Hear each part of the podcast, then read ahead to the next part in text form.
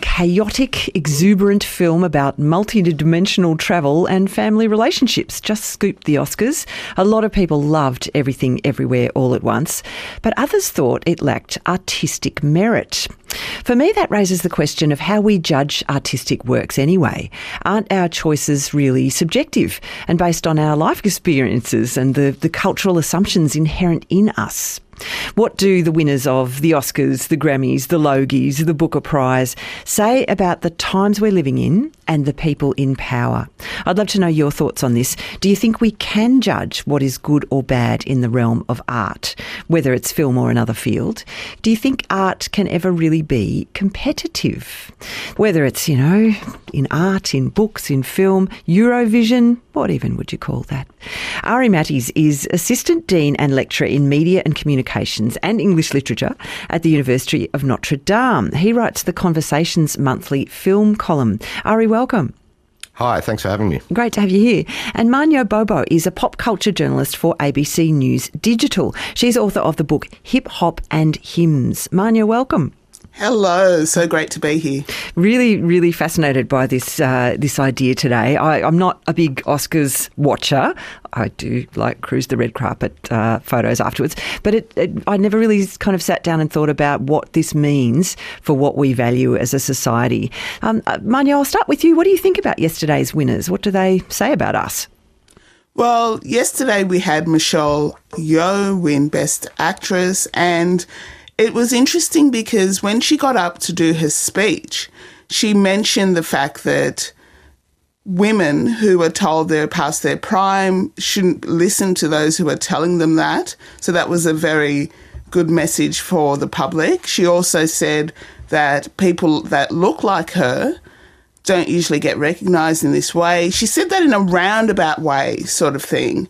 But what the what the point she was making is that she was the first Asian woman to win this award. So what that says about our society, you could you could have a guess. But oh yeah, I mean, do we see that as a win for representation? Yay, Oscars!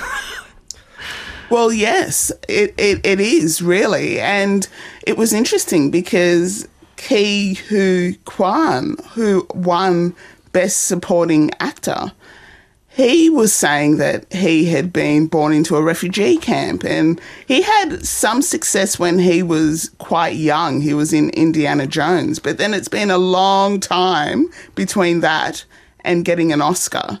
And so I think what that says is that maybe we're we're progressing in a way in society, but I think we still have a long, long way to go. Yeah, I did see a, a stat that said, you know, 89% of nominations at the Oscars went to white people, 70% of nominations went to men. Um, so you feel, Mawunyo, that it, it is progress uh, that, that we can kind of read from who gets a gong that the Oscars judges are saying, yes, we're working on our representation?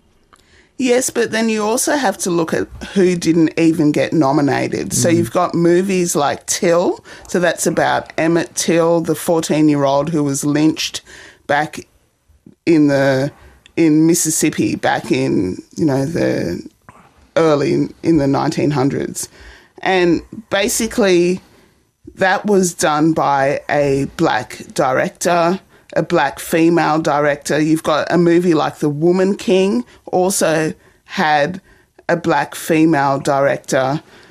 Neither of those films were nominated. I've seen both films. Both films were excellent as far as I'm concerned. And, you know, I mean, Till, what an, what an incredible story to, to work with. So I feel like yes, we may be moving forward in some instances. So you had a black woman win costume for Black Panther, Ruth Carter, and she actually said, you know, she made reference to the fact that she is a strong black woman who won this award. So, yes, we are progressing, but then you've got to look at the examples of where we're not progressing as well. Yeah, I was just going to jump in and say, um, you know, representation is important for kind of individuals very much. But the but as Marshall McLuhan said, the medium is the message. So what I'm always interested in is who actually controls and who owns the kind of product, who owns the movie, and where is the money going from that kind of movie. So if you look at something like every everything everywhere all at once, it's owned by IAC Films, who you know also own Expedia. They're a multi-billion-dollar mega corporation, and so you know, as much as that film, um, you know, representation you know, does have a kind of effect, um, some effect. It, it, it's often used as a kind of smokescreen to obscure where real power lies. And films are products, you know, and, and uh, commodities. So, you know, where is the actual capital flowing? Who owns the kind of commodity? And how, how does that kind of leverage their power? Um, you know, Michelle Yeoh is great, but um, there's not really necessarily any indication that a, um, you know, a Chinese actress winning this award um, will have any effect on, you know, the actual power of Chinese people in America. Mawunyo, what are your thoughts on that idea? That do you think uh, the the visual image and the audio of Michelle Yeoh saying this is a beacon of hope is going to change things in the future? You know, will it would it affect what kind of films get made and who's in them? I absolutely think it makes a difference. I mean, you look at things like Crazy Rich Asians, Black Panther, Get Out. You know, these are movies that impact the communities that are displayed on screen. You know, I watched Get Out and I thought, yes, you know, this is something I can relate to. And then you've got, you know, the director making more movies as a result of the success of Get Out. And that means you're employing more actors of colour. And this is about what we see as an audience, more so than who controls Hollywood, because that's a fight we're never going to win. This is about what we see on the screen. And when we get to see people that look like us, for someone like me, it makes a huge Im- impact. It makes a big difference as far as I'm concerned. I think um, yeah, yeah. I, I, think the issue, like I totally agree with you, but I think the issue is, um, you know, in many respects, the world's more unequal now than it was 50 years ago, if you actually look at it. And so, if you chart, I think what can happen is um, for kind of white middle class people, representation can become a kind of tokenistic thing that means that they don't actually think about or engage with or contest the actual kind of power relations and who's actually controlling um, you know, media and that kind of stuff. So I think it can, like, like it can have um, the effect of kind of almost an, an ideological effect in that it allows people to be complacent and, and feel kind of comfortable and good about actual, you know, horrific kind of inequality that exists. So I, I, think it can do that. Mm. Really interesting text coming in us too. We're speaking with Mawunyo Gbogbo and Ari Mattes. Mawunyo is the pop culture journalist for ABC News Digital and author of Hip Hop and Hymns. And Ari Mattes is Assistant Dean and Lecturer in Media and Communications and English Literature at the University of Notre Dame.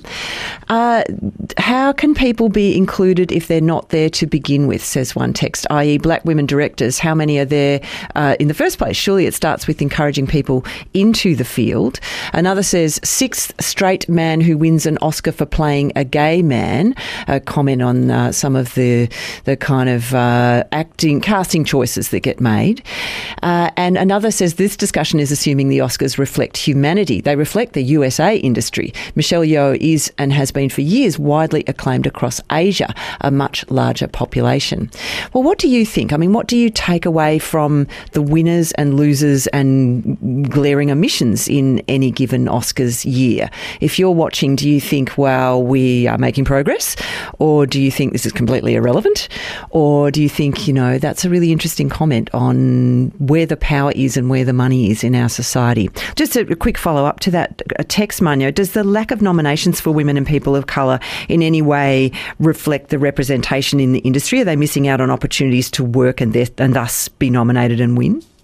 It absolutely makes a difference. So if you've got visibility, you'll get more work. Basically, it's that basic.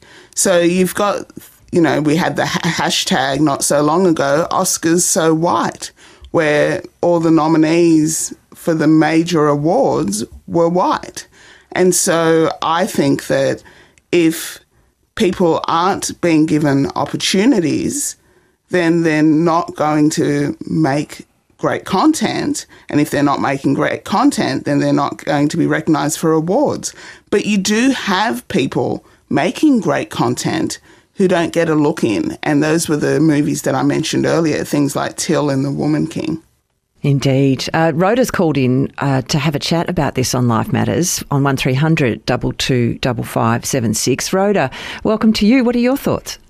Oh, good morning. Wonderful conversation. I uh, look at the Oscars and I see that there is a discussion about uh, African American and Asian and various other people of colour. But I think we have to rewind and remember that we very rarely see a nomination from some of the extraordinary filmmakers who are the first peoples of America. That's an interesting point. So you'd like to see even greater efforts towards um, representation and inclusion? Absolutely. I think, you know, when you have a story that has a Native American that's told by them, and when you think of the work that Sundance has done over the last 30 years of developing their filmmakers, they rarely get a voice. And Rhoda, I mean, you're you're an actor. You're in the industry. What are your what's your sense of how things are going in Australia when it comes to recognition and inclusion and representation? Look, I think we have an incredible model in Australia, and we really have to thank the AFC when they first started the Indigenous unit with Wal Saunders. But we've had a model that's operated for close to 40 years now, and we're starting to see the development of great filmmakers, whether they're DOPs, directors, writers.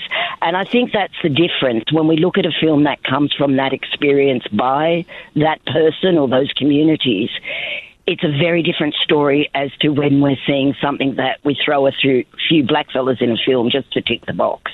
Well, it feels like in the last decade or two, there has been an incredible uh, number of really good Indigenous actors, you know, across film and TV and theatre. Um, do you feel that they're getting enough recognition and an, are there enough opportunities for all the young Indigenous actors coming up, or, or is this just kind of the tip of the the iceberg, what we're seeing on the screens? Look, I think this is uh, uh, the awakening, really. I think trying to cast young Aboriginal artists these days is difficult because everyone is working, which is phenomenal. I think the big step we need to ensure now is that our training grounds have spaces for the next generation of artists because we have some incredibly skilled um, filmmakers, you know, from Rachel Perkins to Warwick Thornton and so forth. And now we have another generation coming through who need to excel as well. And we have to rely on those training grounds to give them that step into the industry.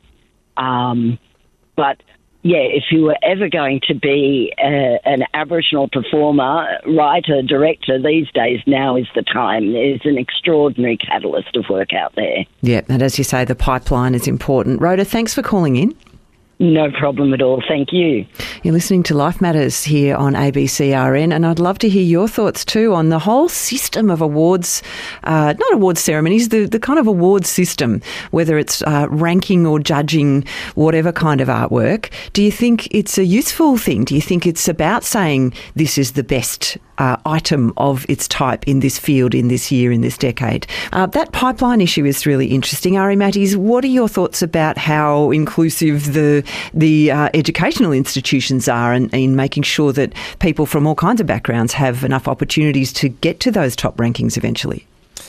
Uh, I think there there's definitely work trying to move in in the direction of becoming more inclusive. Um, so and and opening up more opportunities within universities and film schools and through you know like the, the caller mentioned the AFC and kind of film making scholarships and that kind of stuff. Um, so that's you know that, that's good. I think it's it's really tricky though when you're talking about again commercial media because so much is like any advertisement you know the popularity of the like what the thing does will reflect how popular it will be so, you know, as society changes, as cultural values shift and, and change, um, things begin to uh, kind of look different as, as a way of kind of capitalizing upon that.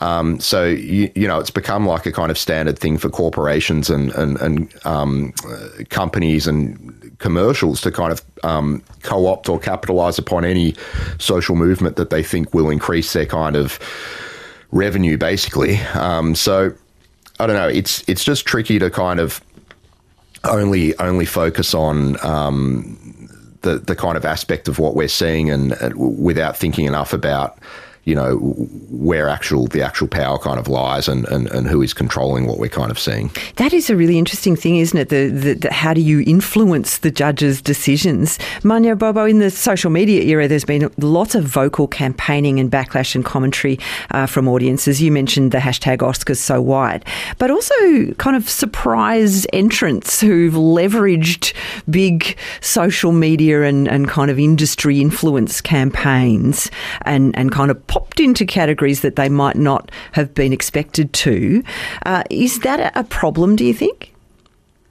I think, well, can I just bring up Rhoda's point, uh, who called up earlier about Indigenous films? So, in Naarm, actually, next week, there will be the Birrarangga Film Festival. So, this is Indigenous films from across the globe.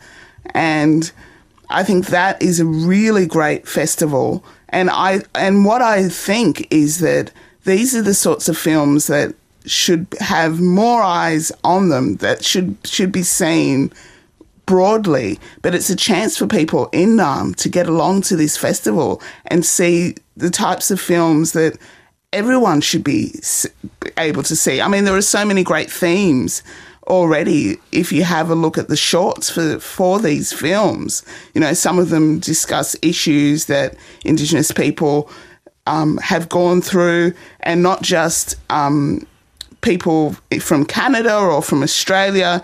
Eh, you know, there's, there are some joint issues there. But then it's also, you know, there are films about love. There are there are coming of age films. You know, there are films that have nothing to do with politics and that sort of stuff. And so I think that um, we should support, you know, the, these sorts of films and this sort of filmmaking. And if you're in Naarm, get along to this festival for sure. But but in terms of backlash and things like that, when it comes to the Oscars and whether or not that's promoting change, I think that in some instances it does, but there are so many instances where it doesn't quite frankly. Mm. Uh, call from Tom in Canberra. Tom, hello to you. Now, you've been thinking about representation a lot. What's been happening in your family? What's been happening is I've got a, an 18 year old son. I'm, I'm, I'm white Australian and um, spent a, a, bit of time in Japan where um, I met my wife and um, we've now got a, an 18 year old son who's uh, grown up in Canberra.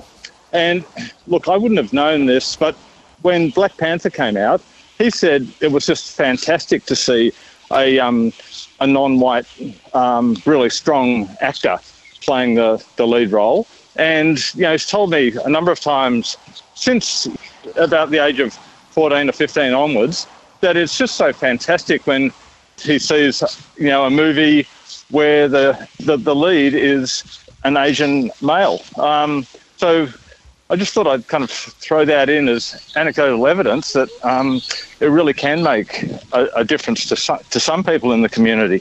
Well, there's an awful lot of anecdotes stacking up in that sense, Tom. Thank you for your call. And I think those anecdotes are pretty well backed up by research too, that it, it really, really does help if you've got visual representation, clear, strong representation of a diverse range of people to make sure that those people feel that they are included in a society, any given society. This is Life Matters. I'm really interested in reading your thoughts because I'd love to hear your straight from the horse's mouth views of these ceremonies and these awards, like the Oscars. Uh, Ashley says, Hilary, it's more about stopping exclusion as opposed to more inclusion. Inclusion might corrupt the process, says Ashley. And do we really need to keep ranking things? We'll get to that in a moment, Ashley. Another text, observing the emotions at the Oscars award ceremonies reveal, perhaps problematically, that an individual's sense of self worth and lovableness depends heavily on external validation from others. And Julie says, Ari's right. Corporations rule. A nod to the zeitgeist pushing inclusion is a way to follow the money. I wish it was about true care. Let's take a, a, little side trip for the for, for a moment, Ari Mattes, and talk about this urge to pit different artistic works against each other. I mean, that is a long tradition, isn't it? Right way back to the kind of system of artistic patronage. Is it always about status and power, as it was then? You know, my art that I fund is better than your art.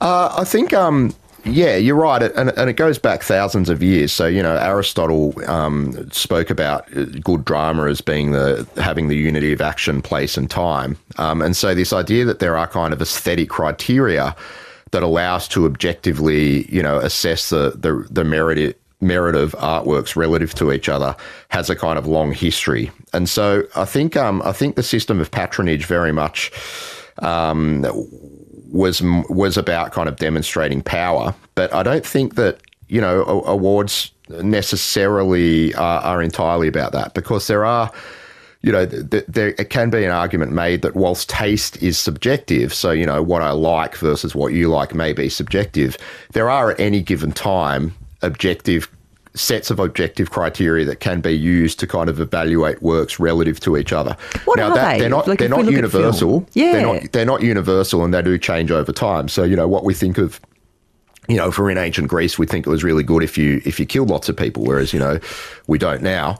Um, so you know the, the, objective criteria around that do kind of shift over time. Um, well, you know, I, I, guess it depends. It depends, but I, I think, for example, that um, more formal or conceptual complexity is better in a kind of artwork. So so more more kind of formal complexity. Um, also, as something of a modernist, I think art. You know, good art shocks us into a new vision of and relationship to the world. It doesn't comfort us in the way that entertainment does. Um, you know, so entertainment's something that we pay for that makes us happy and, and content with the status quo. You know, we pay our money so we're happy to go back to work the next day or whatever and get more money to pay for it.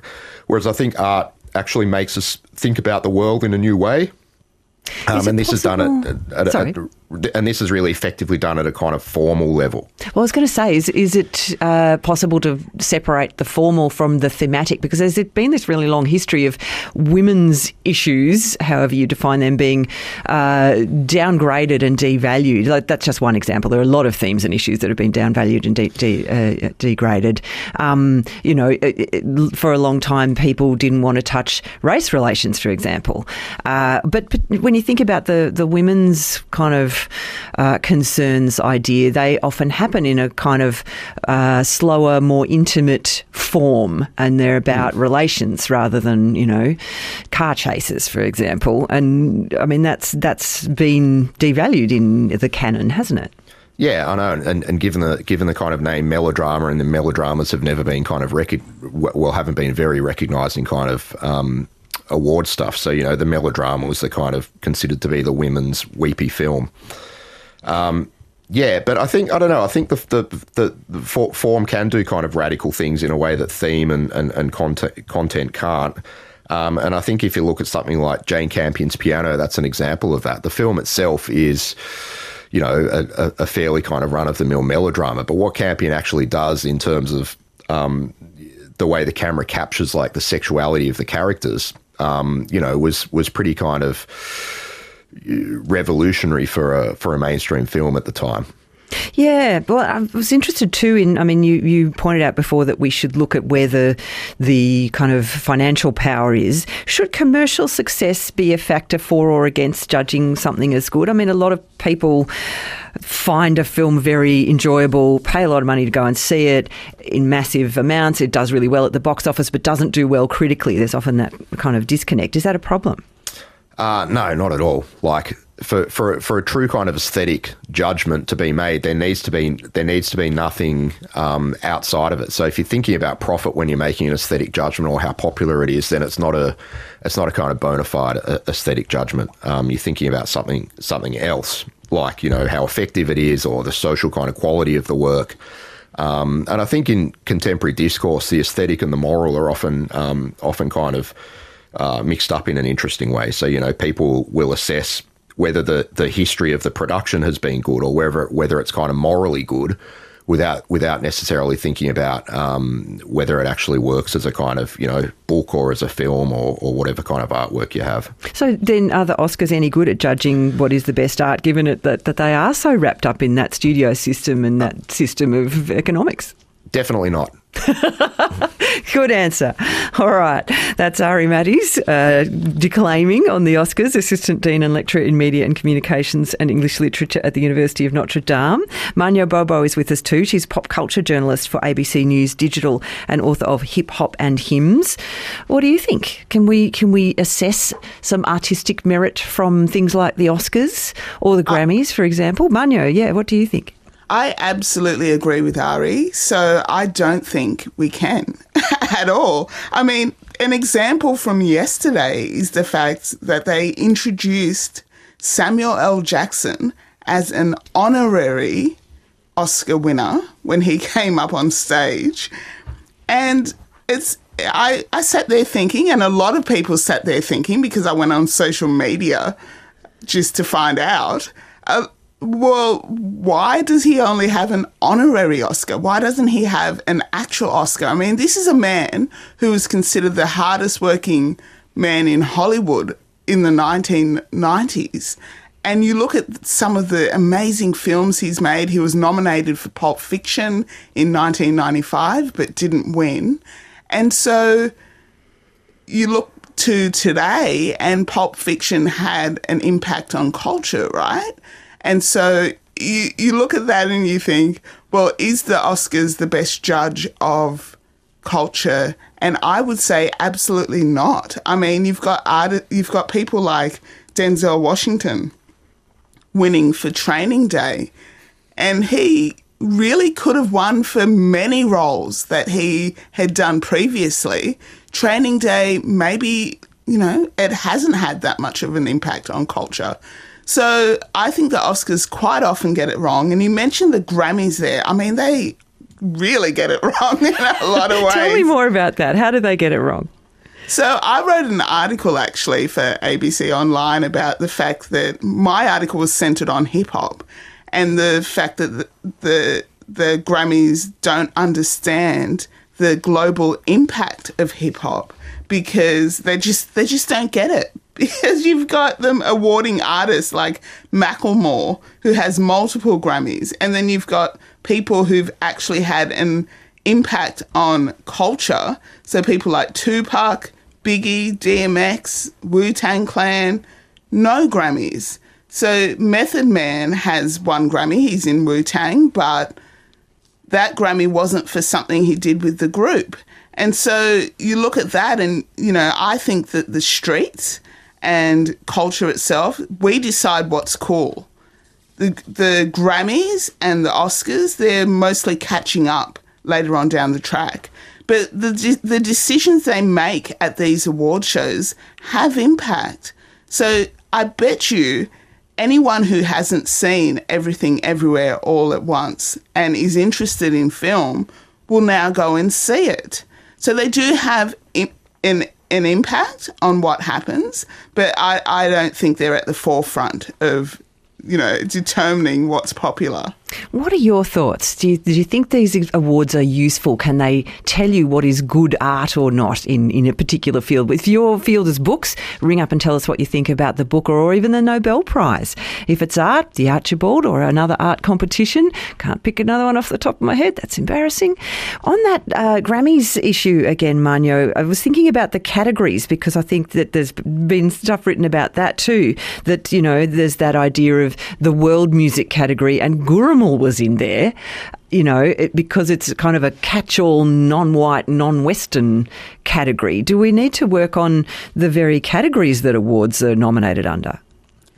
Absolutely. I mean, you've got categories such as animation wasn't a category until, you know, quite recently, actually, you know. So they used to, you know, animated films were awarded in other categories. So they could could have won Best Picture or they could have won, you know, something else.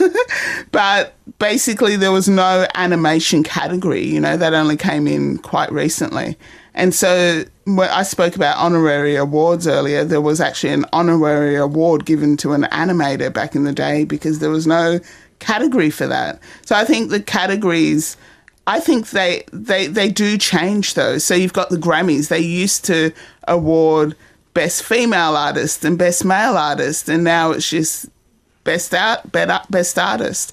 So you know, I think that the Oscars could possibly change their categories in the future. We don't know, but categories come and go. Actually, you know, they don't. They're not static, and there is some work to be done when it comes to particular categories for sure. Yeah, I think there's a push for a non binary acting award rather than Best Actor and Best Actress at the moment. That idea of, of whether awards influence the canon, Ari Mattes, what are your thoughts on that? Because as you heard from Mawunyo, you know, she strongly believes that it, it influences what we think of as good art. When you get lists, don't you? They've, they've won this many Oscars. Oh yeah, yeah, absolutely. I think that's that's spot on. So people do, you know, go out and see the films that are kind of nominated, and then the films that win. So, um, and and you know, it, it's easy to forget that that's that's one of the the things film production companies would love about the Oscars is it gives them the capacity to to you know stick the little nominated for. 28 Oscars or one, you know, 16 Oscars or whatever it is on, on their kind of product. Um, but I think so. But at the same time, you know, Mawunyo's right as well. I think there there is this sense that posterity will kind of tell what has actually been influential. You know, if you think about films from the '90s, you're thinking of Reservoir Dogs or Pulp Fiction. You know, there Pulp Fiction, I think, won one Oscar for screenplay, but like at, at the time, that was like probably that's probably the key film of the 1990s. Um, and so we're able to kind of go back and, and retrospectively reassess um, how these things th- these things have had an effect. But uh, yeah, I mean, I'm not not to say that there isn't there aren't kind of objective measures. Um, at the same time, like I was saying before, complexity and I think originality is also there's something to be said for that as well. There's a reason we like Jackson Pollock's paintings, but not you know not necessarily the paintings of anyone else who's kind of copied his style.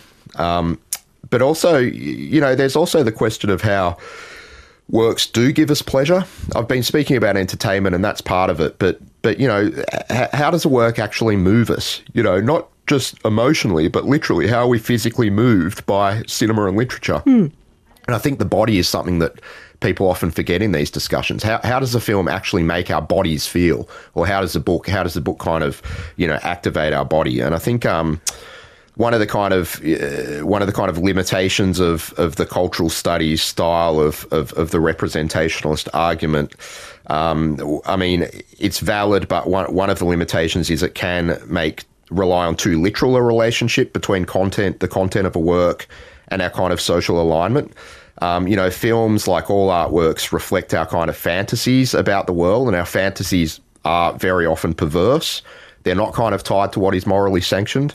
So, for example, I you know I might absolutely love revenge films, and the revenge film where you know 180 people get killed, I might like more than the revenge film where only eight people get killed.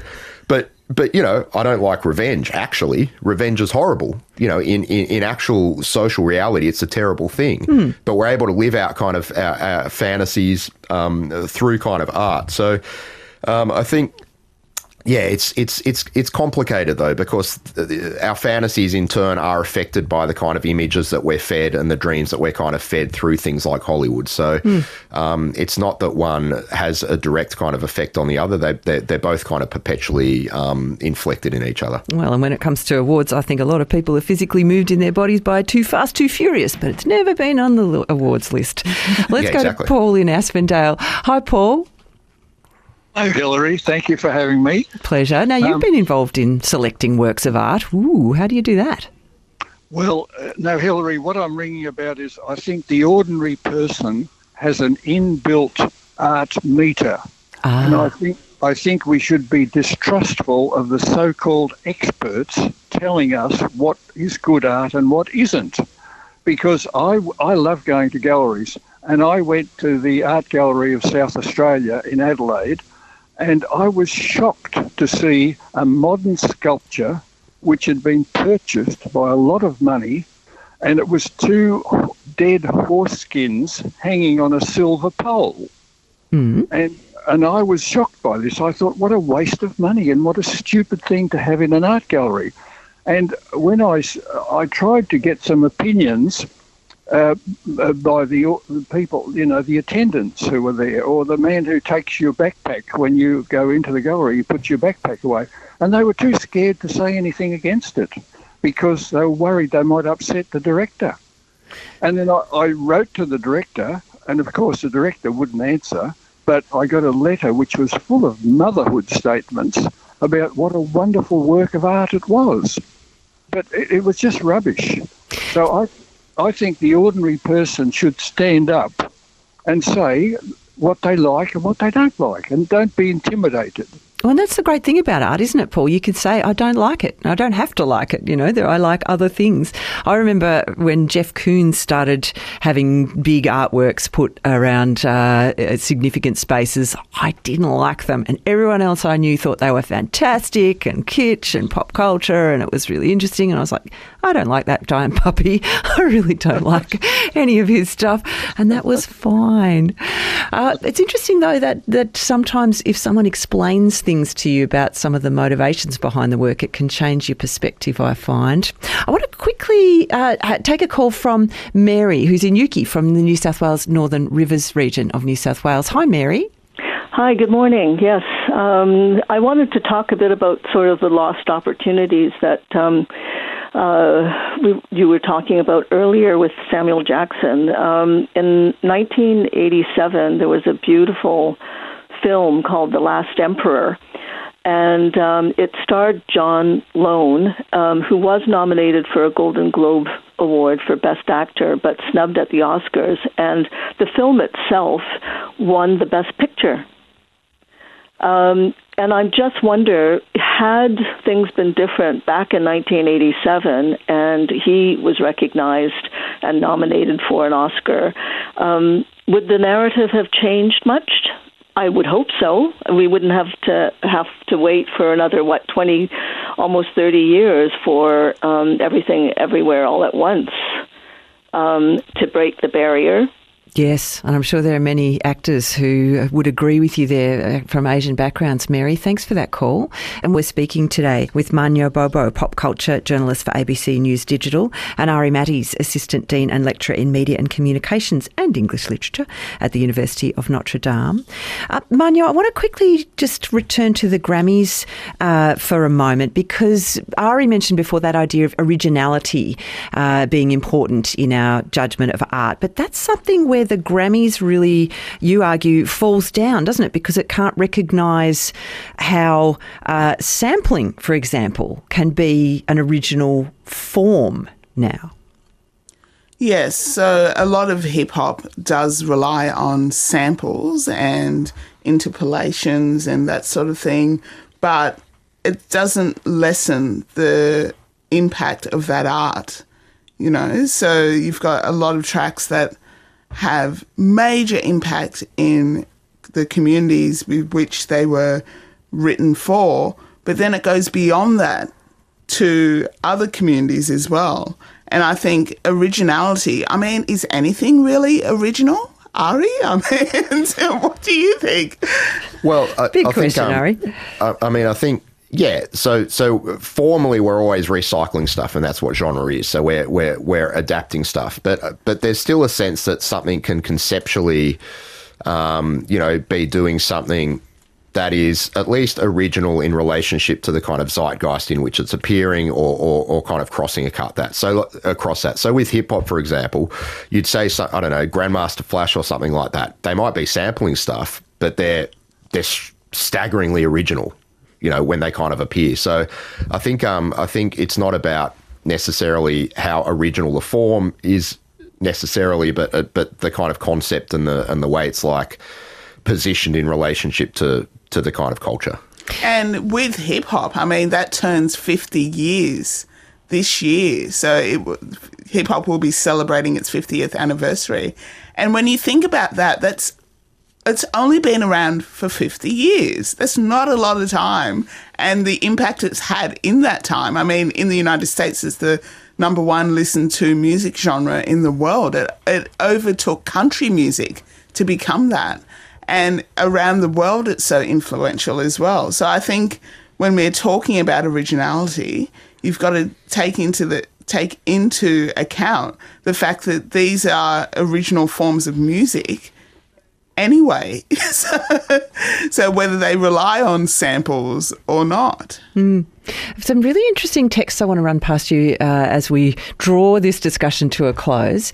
Arts degrees are all about frameworks for assessment, says one. History and criticism of literature and art. It's definitely not all subjective, which is one of the themes underlying this chat today. Another says, re-judging the Oscars, no one debates the absolute beauty merit of Mona Lisa or the writing of Shakespeare. The problems begin when other criteria like colour or gender of artists involved are brought into the picture of judging. There are uh, there are not many awarded women or black artists because perhaps there are not many who produce the great art.